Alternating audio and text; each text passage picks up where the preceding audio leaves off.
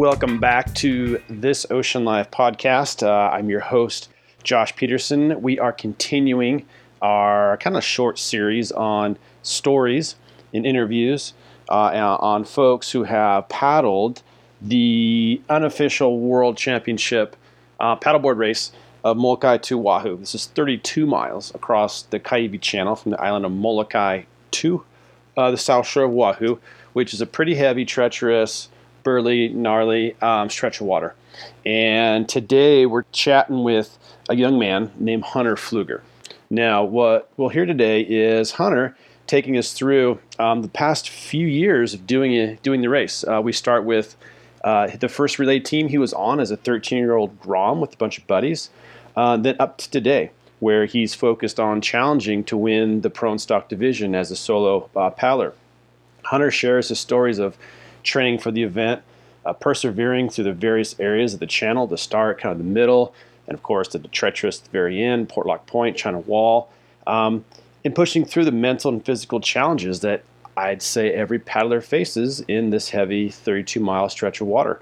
Uh, we hear of intense paddle battles with other racers, bumping rails across the channel, epic finishes, and throughout and at the end, Hunter provides a really humble and gracious perspective on the event, uh, the community of paddlers, and his own family for providing strong support for him throughout the years. So it's a lot of fun stories from a young guy who's just really coming up into his own as a professional athlete and uh, a heavy contender in M2O for this year coming up, which is as of today, as I'm talking in about 30 days from now, um, the end of July, the, all these athletes will go at it in the channel. So thanks for being here. Uh, hope everybody's having a good summer. And as always, mellowing out on the plastic uses, picking up some trash, having fun. And let's hear now from Hunter Pflueger and his M2O stories. So, Hunter, how many years have you done M2O at this point? Here we are in 2019. In, assuming you're going to do it again this year, and I'm guessing you are, how many years of the event will this be for you? Approached my with a crazy idea. This 13 year old boy doing the channel, and he goes, "Well, you can't do it by yourself yet. You're a little too young. But how about we go get two of your buddies and we try to take this thing on?" So I've been I've been racing the channel since 2012. I'll be doing it again yeah. this year. So I've had a lot of opportunity to be in the channel, um, whether it's prone, one man, six man. Um, so the channel's been a big part of my life. Yeah. How many times do you think you've been across the channel in general, across using all those different craft you just mentioned? Uh, over 20 times, or around 20 times, I think. Um, yeah. Through like the Outrigger kalahui kai paddling program. Um, you get a race with the juniors, um, depending on all these different crafts. So it's, it's definitely added up. Yeah, that's cool, man. So do you and we'll launch into Molokai specifically that event or M2O, but you know, after having been seven-ish years in the channel, different craft, kind of like 20 different times, I mean, do you feel like you know that water well or does it is it always so changing and variable that you nobody ever really knows it? I mean, what do you think about that? It, it's definitely the reputation as being the hardest race to get right. I, I still haven't gotten it right um, I don't think anyone gets it right. They just get it the least wrong. Um, so we're still still pushing for that um, perfect run. Yeah, yeah, right on. Well, you'll get it one day, man. You know, it sounds like you're getting closer every year too. Yeah, hopefully. All right, so you know, doing a little digging on you and your your past, and we'll kind of lo- lead into to the event. You know, you you started with when you were 13 to jump into the race and you know what that tells me, and I think is like, look, you had a lot of influence growing up around paddling, right? And and your grandfather and your father are legends in the water, and so it's like this. You kind of have the genetics of this, you know. So so start there. I mean, how how how you were influenced as a as a grom growing up, seeing you know either your dad or your grandfather or others around you, kind of competing or being strong in the water, and how that kind of led you to the path you're on today. Yeah, so my dad was really big on paddleboarding when I was growing up. Um, I remember going to the finish line and watching him finish Molokai. Um, and you're so young, you don't really understand the magnitude of what's going on. Um, but throughout the years, he'd get me on like the nipper boards and 12 foot boards. Um, he got me to my first race, um, and just things started um, snowballing from there. Um, and then I got to the point where I was training with Mike Cote Mm-hmm. and his group in Wailupe. Um, and then things have just continued on from there, and I- I've loved it so far. Yeah, yeah, that's cool. So it was pretty natural for you seeing your dad. I mean, anybody who sees their dad do something, you get pretty hyped about it. But it was never like when you started doing the longer distance stuff, like the nipper boards and then out of the surf, and like that's one thing. But then like longer di- distance where it's like an hour or two hours or three hours, was that ever like a challenge? Did you just like that and really just gravitate towards the longer distance stuff even as a kid?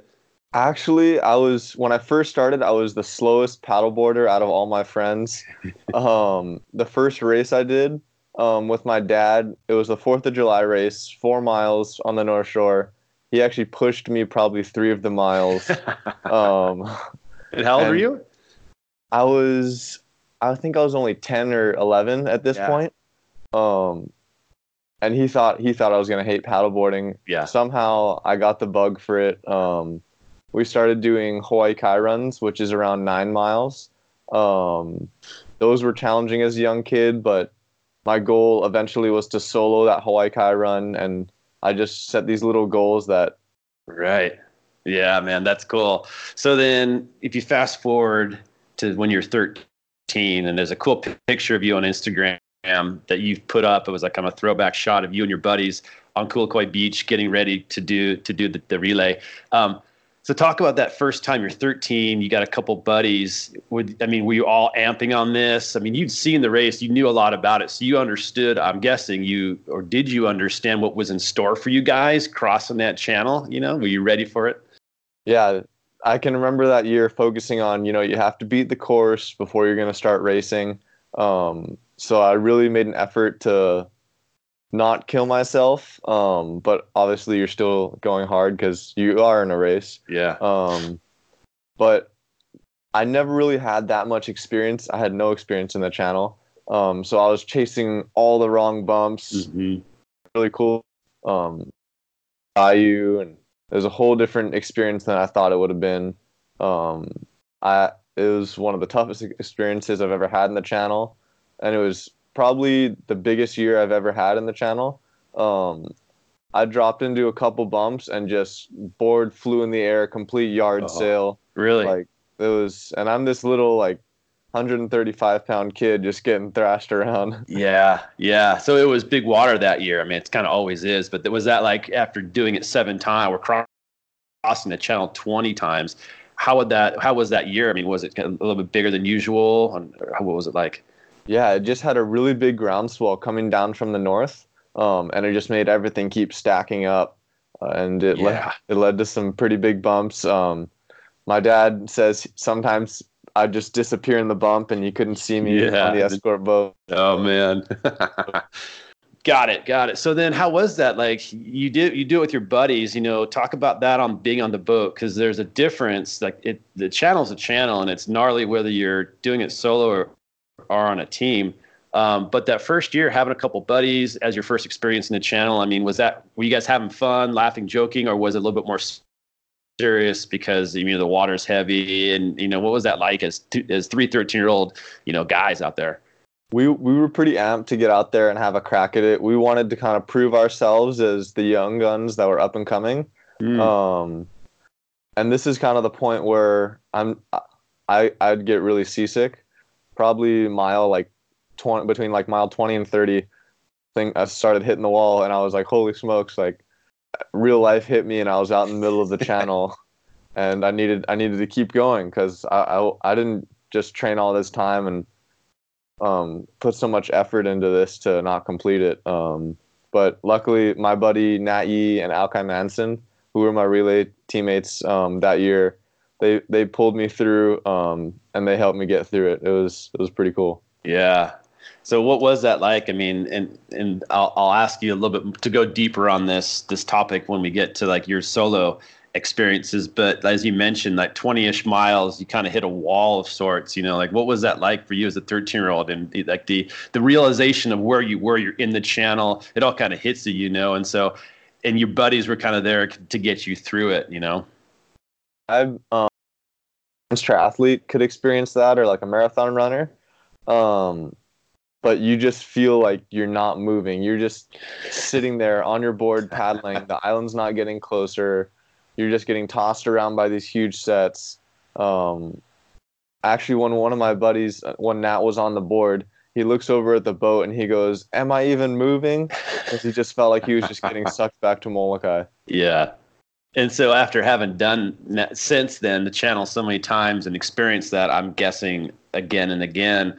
What was it, you know, at that time looking back? Was it your guys' line? Was it, you know, which is so critical in that event, you know, being, you know, knowing where you're at in the channel, knowing what the conditions are doing, the current, the tide, the swell, and basically getting that line so what was it then? Were you guys in the wrong spot, the wrong time, or what was what was slowing you down? Yeah, I think remember our line, um, but we were closer to Makapu um, than we probably needed to be. Yeah. Um, but at that point, we didn't really care. We just wanted to get to the point and turn the corner. And then what was that like? I mean, it's so fun when you're doing at that age, you're 13, 14, and you know when you guys finish that, you know. Uh, were you just so amped? And, and when so when you're done, were you ready to do it again, or were you like, hey, I don't even really want to see my paddleboard for a few weeks? You know, what was your reaction after you guys finished that first one? Uh, you you think you're never gonna come back, and right when you cross the finish line, um, I walked up the beach. My mom was there um, with some of my aunties and uncles and my grandparents. I saw Mike Cote, who'd been training me the whole season, um, and I I, I immediately like this is something I want to do the rest of my life. Oh, cool! It's pretty instantaneous. Yep. Yep. Yeah. It was an un- unreal emotion that just came over you. Of- That's cool, man. So you were basically hooked right off the bat.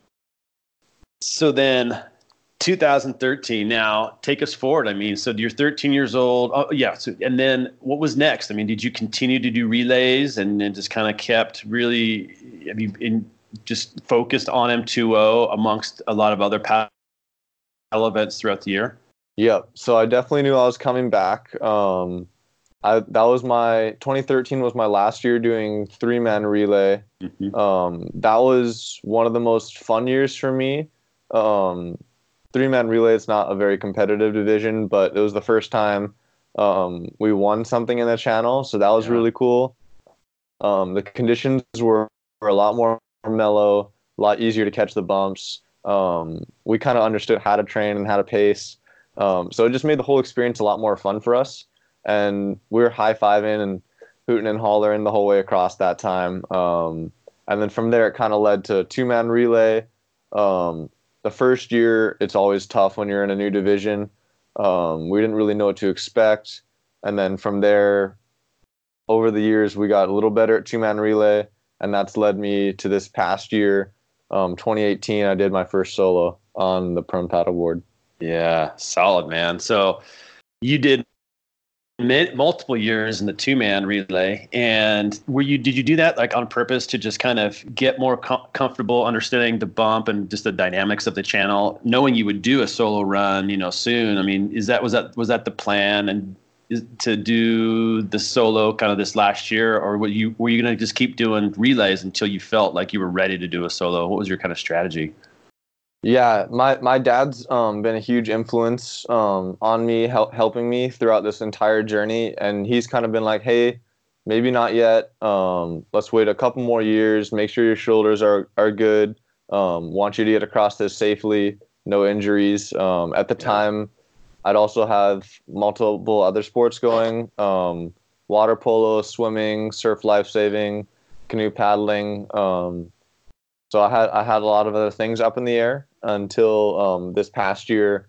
Um, I really focused in on uh, the prone for Molokai. Yeah, cool, man. Now you guys, you did good too. As you mentioned, you kind of got consistently uh, in the two man relay. You you got better improve like improved finishes and stuff. In 2017, you guys won.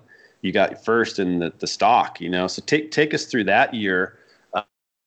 Um, when you, you you got to the podium, you basically won. You know, what was that? What was there? Was there was it more of experience after having done it for at that point four years? Would that help you? Were you bigger, stronger, faster? Like, take us through you know that that year when you guys won it.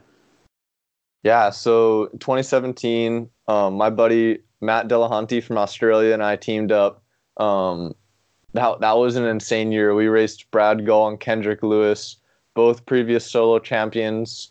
Um, that we had insane battles. It was so crazy how close we were the entire channel. we had one point where Kendrick and I were bumping rails on bumps. No way. Um, and Matt, after the race, goes, That was insane. There's no reason why we should be neck and neck for 32 miles. Um, in a huge ocean, yeah. in, in a huge ocean. And I, I remember there was one bump off of Hanauma Bay. Um, Brad had probably put um, 15 to 20 yards, and I got this big roller and came right up to him and got a little edge, and we just held that edge. Um, and I think we only got them by a, a minute or two. Um, also, we we had been training um, the full time time period leading up to Molokai. Um, Kendrick, I'm sure, had been doing all his surf life saving, um, but but Brad's um, running his business right now, so he didn't yeah. train as much. But he he's a lethal weapon in the channel. Yeah, um, can never tone those guys down. Huh, that's a crazy battle. I mean, you guys are battling two former winners, and it's neck and neck, rail to rail, the whole channel, you know. And so at the end, you mentioned around Hanauma Bay, you guys are there, you catch them, but but you you guys ended up winning by about a minute or so. So what was that like around Portlock Point? You guys get some waves going into the, into through the bay, or how'd you guys pull that off? Yeah, we we just had to keep the throttle throttle down. We pushed as hard as we could. Um, Mick Di Betta had sent us an insane training program, um, oh. so we just knew how to do explosive movements. Um, right. And basically, we shortened our changes and just every time we got on the board, just tried to kill ourselves. Wow. And slowly and slowly got away in the surf. Um, and that led to a bigger gap for the flat where we just held them off. Right, um, right. So, what was that like? I mean, you, it's an interesting perspective where you having done that race multiple years, you you know you could you and your buddy could be by yourselves in that channel the whole entire way. You might see people here and there, and but in theory you couldn't really just the two of you paddle that sw- swap boards and not really ever you know get super close to somebody. But in this race, you guys were like bumping boards, you know, the whole way. So what was that like? I mean, is that kind of comp- competition was what you guys are all about, and was that like fun? Was it stressful to have somebody basically bumping rails the whole time with you? It, it was one of the best experiences I think I've had in the channel. Um, not just because that was my first year winning the two man relay, but it was so competitive and everything was had to be so focused. Yeah. You had to catch every bump. Um, because you miss one bump, Kendrick's gonna walk away in the surf. Brad's gonna right. walk away in the surf. Um, it was it was insane how focused they were. Um, they were sitting there just looming over us constantly, and it, it, it made you really appre- appreciate the openness you've had in other crossings. Yeah, right, right. yeah, dude, that's that's so cool. And so that was 2017, and that was a good time. It was what like 510 or something. It was right around there, wasn't it? Yeah, it, we had low low fives that year. Um, yeah, um, we were super stoked with that. Yeah, yeah, man. That was a great year. Oh yeah, for sure. We did, uh, and you know, to that, that I did a relay that year too, and um, by no means are we challenging anybody to be anywhere but middle of the pack. But it was one of those years, and this will be a question to you too, is uh, around the importance of your line, right? And I remember that year because it was, you know, and as you know no too. It's like every year it's like everybody's got these rumors and and or real credibility around the conditions and what the current's going to do and what your line might be and what it shouldn't be. And remember that year was it was like go straight across. Go straight kind of to portlock point i remember that. And um, it sounded to be the line that year. And we did of course with uh, being kind of dumb and i think having a, a, a boat captain who thought as we were midstream, we should do something else. And we were busy paddling, just said, okay, cool. And got into that little treadmill, as you mentioned earlier, where you sit there and you don't go anywhere. it doesn't seem like it for a while. But, but for you guys, and just in general, your time the channel, I mean, talk about the importance of the line you pick and how you pick it, you know? Yeah, you spend a bunch of time looking at the wind, the tide, the current, everything that's going to be going on. Are there storms coming in that's going to affect this? Um, but Travis Grant, who's been a huge mentor to me over the years, um, um, has given me a bunch of advice on that. Um, one thing I try to do is paddle the shortest distance. Um, or for that year, um, that was what we felt would be the best line, just a straight shot, paddle the shortest distance, point A to point B. Um, and I think in 2016, the year before, we had the same line, and both 2016 and 2017 were probably some of the best surf I've had in the channel for paddleboard. Um, everything was lining up. You was constantly dropping into big bumps, easy to catch. Um, no current, no big tide, just all the way easy sleigh rides. Yeah, yeah, that's solid, man. And then you know when you don't, you know, be you don't choose the right line or you do you know it, things just change. Maybe the conditions changed and like the when you don't get those bumps and you hit that treadmill or you're going you know three knots instead of six or five you know it's just that the mental drain that can put on you. As you mentioned when you guys first did that first one in 2013 um, but you learn a lot since you know? And so you know as you how and then your boat captain as well have you had um, the same crew and who knows you and you know them and knows the channel really well? Yeah, so my dad again has been a huge support along with my mom. Um, my dad runs um, the escort boat. We we have a boat, so fortunately oh, for us, sweet. that's not a problem. Um, I know that can be difficult for people traveling in. Um, I'm I'm sure that may have been a challenge for you or people mm-hmm. you know. Um, but but yeah, my, my dad's been a huge huge support um, every year. He's always been there 100%. My mom on Molokai has everything prepped, so when we get there, we can just sit sit down, get in race mode, um, nice. have all the right food. So yeah, my parents have been been awesome. Have had one of the best support crews in the channel. Um, I feel every year. Yeah, for sure. And what a cool family thing to do, like a tradition, you know, like like this like common commonality, all of you together to do this stuff. You know, that's that's really cool. And and I think you're you, you touch on something that's critical, and a lot of folks will, other folks I've had in the podcast, do talk about their their M2O experiences and logistic part, which is as you mentioned, the boat, being on Molokai Island and your food and your stuff, where you're staying, you know, and to have that dialed it just lets you relax. And like as you mentioned you can focus more mentally on race mode versus like oh i got to run to the store because i don't have this or geez my board has a ding in it or you know where is my board or whatever where's my boat guy you know? So that's a that's got to be a huge advantage for you as a competitor. Yeah no i'm i'm very thankful um, for all the support my parents do for me. Um, actually two of my buddies harrison diceroth and um, francesco forti both um, are doing a program at the University of Hawaii, um, and their job is to create um, a website where it makes it easier for people coming to do Molokai to have their escort boat, their board, their food. Um, they need ice on the boat, all all these things, so they can just have everything prepped online, so they can have an easier time uh, getting to Hawaii and getting to Molokai. Oh, dude. That's a great, great idea. Um, really good idea. Good for those guys.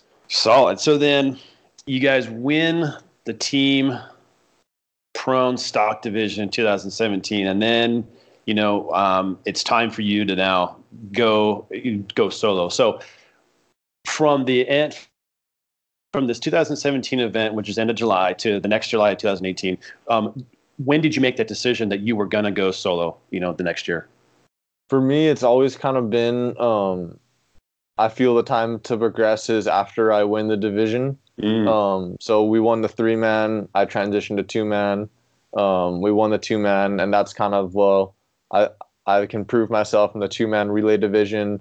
It's time to step up, accept the next challenge, um, and get after it. Nice. So that's nice. kind of what what did it for me. Got it. So right off the bat, you're like, okay, next year I'm going solo, and so you then put yourself forward and developed your training to do the whole 32 by yourself. Yep. And it, it took a lot of help from um, Travis Grant, my dad, Brad Gaul, Mick Di Betta, all the people coming in as a big team to help me um, be my best on race day. Yeah. Oh man, that's that's like the all star cast of, of of strong watermen and and and competitors.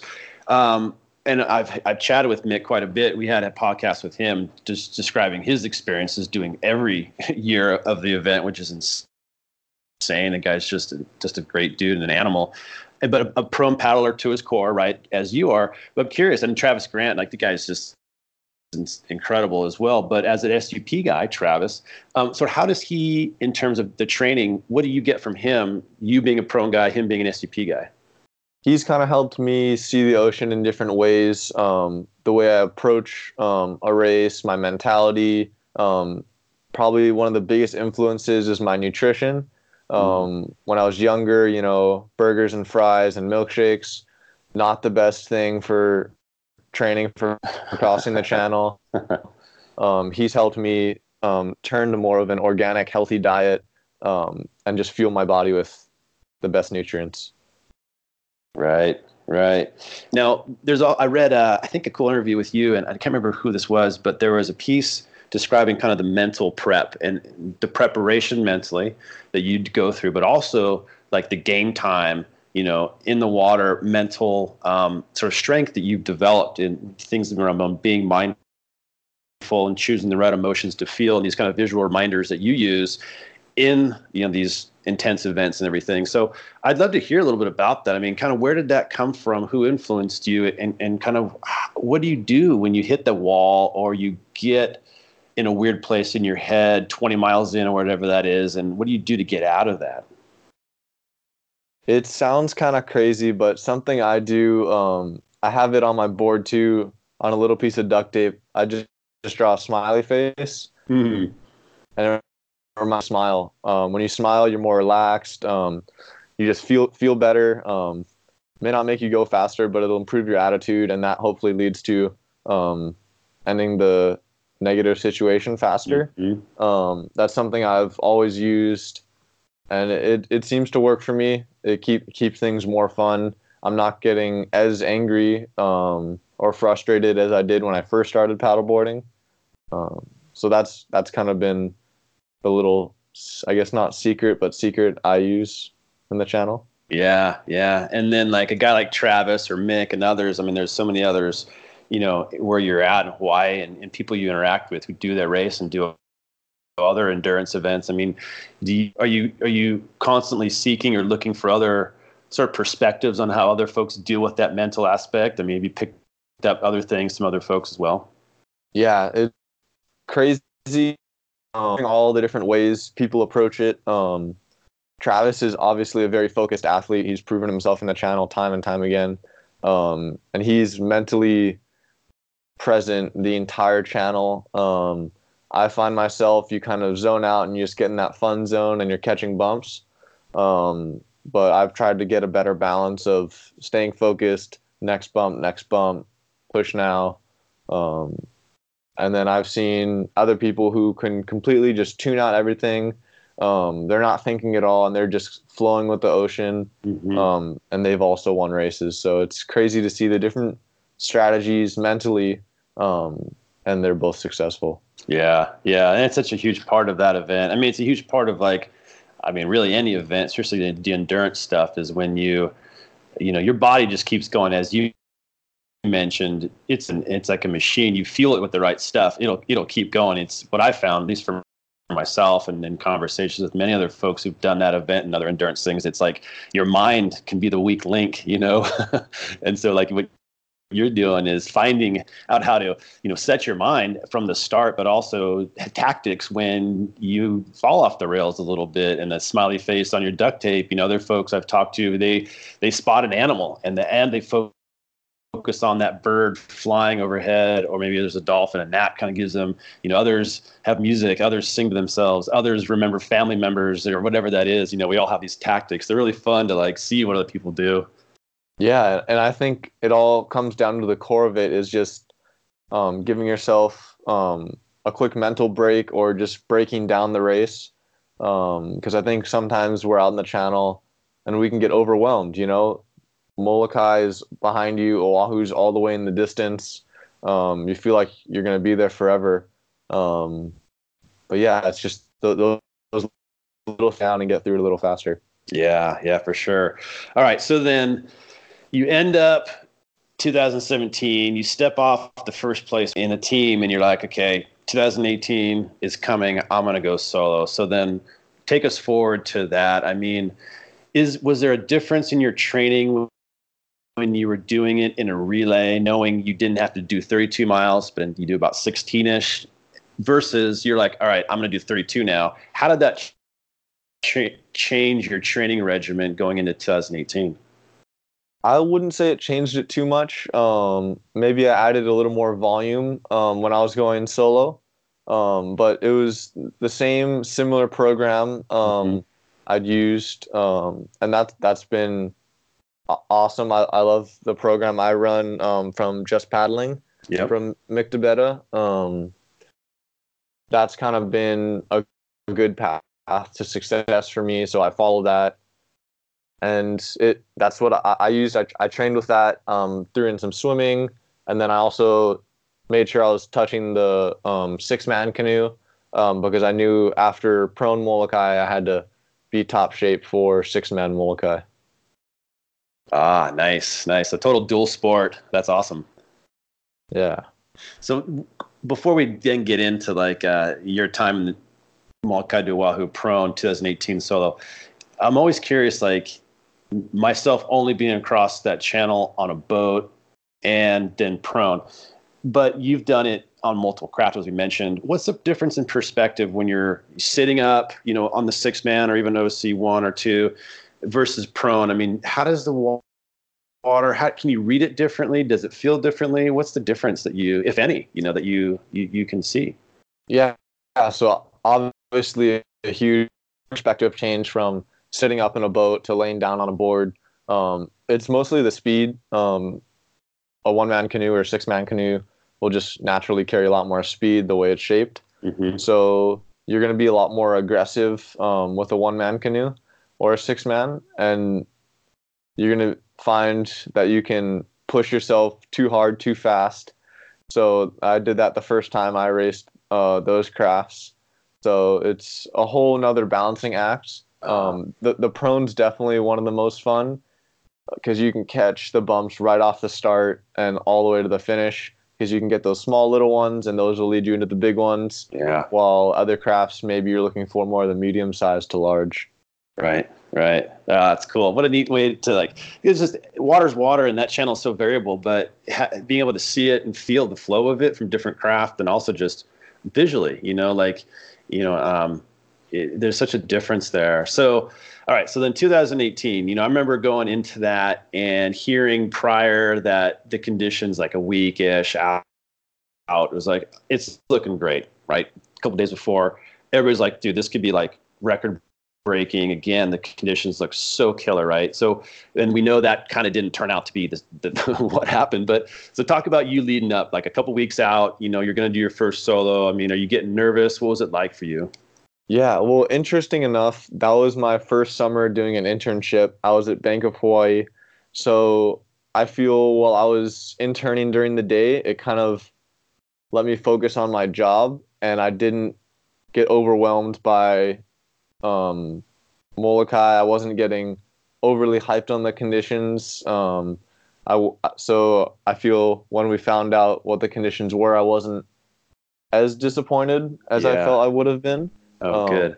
But yeah, it was, it was cool. Um, I in my internship, my boss is big paddleboard guy, so he kind of understood what was going on. Um, and that kind of led led to Molokai, and you get to Molokai, and it's just full race mode.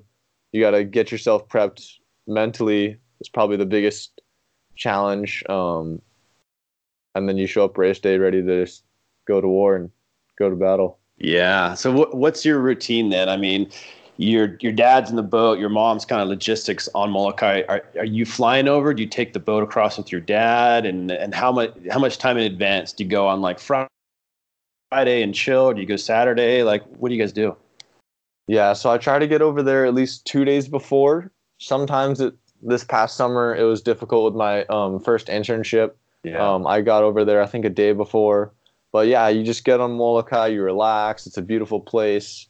Um, and then something I always do. Um, I watch Jamie Mitchell's movie Decade of Dominance. Um, gets me Oh, pumped up to go and race in the channel. Um, and that that kind of sets the mental tone for me, and I just carry that on through to the start line. Yeah, nice, nice. And then when does your dad bring the boat across? He'll bring the boat across probably a day or two before. Um, Yep. I I always fly over. Um, the first year in 2011, um, I was escorting. Um, I got pretty seasick, and I wasn't I wasn't too stoked. wasn't having a fun time. so I usually I usually fly over, keeps the body a little more in tune for the race.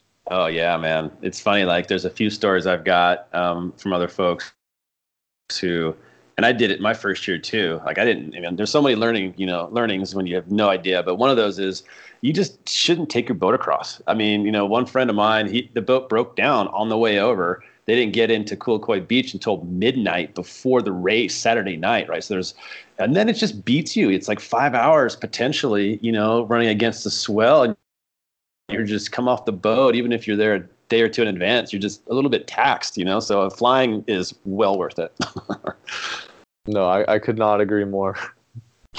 All right, so then let's go race day then in 2018, right? Um, you talk about the, the conditions, right? Because you you were fortunate, it sounds like, and also probably are smart or or smart where you didn't really get sucked into like um, the hype of what the conditions were forecast to be. You were busy doing your internship, and that was probably a nice distraction.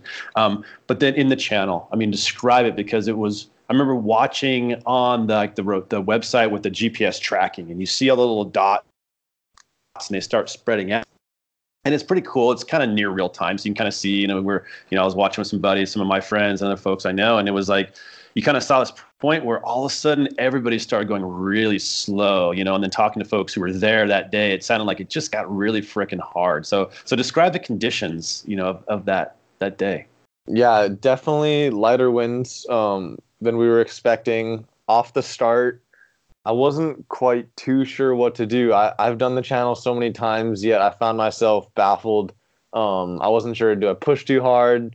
Do I just kind of set my pace and let the competition set theirs? Um, I was it was a whole nother learning curve for me. Mm. I I hit that wall um, off of Portlock. That current was Yeah. Prob- that was the strongest I've ever seen that current come off the point. It was Really? it was crazy. People were just standing still, going probably two miles an hour, and they're Ugh. full sprint. Um, brutal. And then you break you break that corner at um, Portlock, and it's free. Yeah, jeez. And so, how long did you kind of stay in that treadmill? I mean, I mean there's a, the tactics there of getting right on the cliff, you know, along trying to wall, like you know, feet away. Were you close to it? Were you off of it? I mean, you know that water so well. I mean, what, what were you doing right there? Yeah, so I had um I hadn't chosen the best line last year. Um my competition had snuck away from me, so I kind of went against everything I should have gone for. I I Mhm. kind of gambled and shot in towards Portlock. Um definitely did not pay off. I definitely should have listened to my dad on that one. Um but but yeah, I, I kind of um, got stuck in that as the competition walked away. Um, but it, I, I couldn't be happier that it was last year and it's behind me now. yeah, Um, I've learned so much from that experience. Um, I thought I was prepared uh, to take it on, on solo, but Mhm. there's so many different aspects to it solo versus relay. I'm not getting on the boat every once in a while to talk about the line yeah, um, nutrition, like when to eat, how much to eat, because you can't just sit down on a boat and snack on a bar. Right. Um, you're going to be constantly moving because you're not going to give the competition a second on you. right. So it, it was it was a really good eye opening experience for me. The line itself um, wasn't the best, but I think it was a good learning opportunity. Yeah, absolutely, man. And I think that's just like, I think if anybody shows up and paddles Molokai, paddles the channel in that race their first time and thinks it's going to be easy or they're going to crush it or any, or, uh, you know, it doesn't think they're going to kind of get their ass handed to them in some way, shape, or form is really pretty much kidding themselves, you know. And it's funny because even like guys like Nick I spoke to, he's like, dude, I, I learn something every year, and he's done it 22 times, you know, because there's, like you said, there's always something different going on, and uh, and whether it's your hydration or your you know your water or your boat or your line or the wind or the conditions, it's there's so many variables, you know, and so that learning aspect, I think, it feels like the right way to go, open minded, and go, okay, there's going to be some great things about today and there's going to be some not great things about today. But either way you're going to learn you know and then try to improve next year which keeps so many people coming back is to like okay that was cool. How can i do it better next year? So then for you looking i mean here we are it's june. We're about i don't know six-ish weeks away from this year. I mean are you amping? Are you you know gonna get back out there? Yeah. Yeah absolutely. I'm i'm always excited when molokai comes around. Um, all the top australians from all over the world come to Hawaii. I get to see them doing downwind runs. Um, it really raises the level. Sometimes they do the local races. Uh, uh, it's it's really cool, cool to see just a swarm of pad- paddlers come to Oahu, yeah. and yeah, you get you get goosebumps. It's it's race season. Right. Yeah. How fun, man. And that's one neat thing too. I mean, actually, maybe expand upon that a little bit. You know, as you mentioned, you get people from all over the world coming out, and of course the Australians are just you know they're so strong and they're so much fun to hang out with and stuff. But uh, you know there's like kind of a global community of sorts, you know, and you do the ISA teams, you have an opportunity to travel also and interact with folks in the paddle community. But you know talk about you know, as you mentioned, it's so fun to have all these people in your basically in your town right now or coming. They'll be you know flooding in and starting to get in the water and preparing for the event. But I don't know, what's your perspective on the kind of that the community of paddling that not only is fostered uh, from Molokai to Oahu, you know, the event, but just paddling in general. You know, I mean, talk about that a little bit. Yeah, so Molokai does a great job.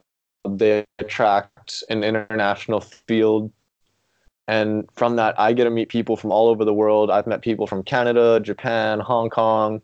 Um, they had the virgin islands here australia obviously new zealand um, um, the mainland. And you hear all these different stories about the conditions they paddle in. Some people are in seven millimeter wetsuits freezing their butts off. Um, yeah. others others are similar to here in hawaii. They're in board shorts and a rash guard when they're out paddling. You get to hear all these cool different perspectives and then we're all from such different places yet paddling all pulls us together and it makes us a really cool um, one big community. Yeah. Yeah. Yeah. Nice man. And the kind of i guess the final question i think i've got is as you mentioned you know 2018 was a learning year as your first solo but just every year is kind of a learning year. But um, any big takeaway ways things you're you're going to change either in your approach with your nutrition your routine anything like that. What, what are the kind of a couple of the big things you're looking to change this year? Definitely the biggest thing i'll be changing this year is um, i'm going to let my escort boat focus on the line when mm-hmm. we're out in the channel. I'm not going to worry about that. They're going to point me in the right direction and i'm going to go as hard as i can in that direction um, I'm going to be a lot more open and have a lot more gratitude. Mm. I hmm. feel sometimes I get sucked sucked into training um, and I get stuck in my little bubble. I want to open it up and look around um, for all the things people have done for me, um, whether it's Mike Takahashi, the race organizer, and the logistical nightmare it must be to put on this race. um, my parents and all the support they do, whoever's coming on my boat to drop bottles for me. I want, and then all the other competitors um, be thankful to have them there and be able to race against them. Even though when you're mid channel and you're trying to take down some legends, it may not feel like it, but just be thankful. Yeah, oh, that's awesome, man. It's a great perspective, and uh, that's very cool, man. Uh, uh, you know, to have that in that event, but also in life in general, you know. So, so good for you for for uh, you know feeling that way, man. And I wish you the best of luck, man. And I'll be tracking you. Uh, I was going to make it out to do some stuff at the finish line, but not going to do it this year. But I'm going to be watching the real time, man. And I'll be watching your little dot as it streaks across the channel online, man. So uh, best of luck to you. oh, thank you, Josh. We'll have to hook up in California sometime for a paddle. I would love it, man. When you're back here, at, back in college, and you want to come up to Santa Cruz and get a paddle or a surf or something, man, uh, always welcome. Sounds good. Awesome. All right, Hunter. Hey, thank you so much for sharing your time and stories, man. It's been awesome. Again, good luck this year. And uh, man, looking forward to hearing your results, man, and just keep cranking. Gosh, I really appreciate the opportunity to be on here. Thank you Absolutely. for your time and everything. Okay. Thank you so much. Have a good one. All right, everybody. Thanks so much for listening uh, to another podcast episode. Can't do it without you. And uh, so thrilled to have you here supporting uh, myself and the podcast and all the guests uh, continually. Always appreciate a positive um, rating on your uh, your podcast app, whether it be you know Apple Podcasts, iTunes, Spotify, you name it. Just helps helps grow the podcast and uh, spread awareness. So thanks for that. And then any uh, social media mentions, always super appreciative. And if you know somebody who you think would be great to have on the podcast to share about their ocean life, please hit me up. I'd love to chat with them. Or if you think you'd like to, let me know. Uh, email is josh at thisoceanlife.tv. All right. Thanks, guys.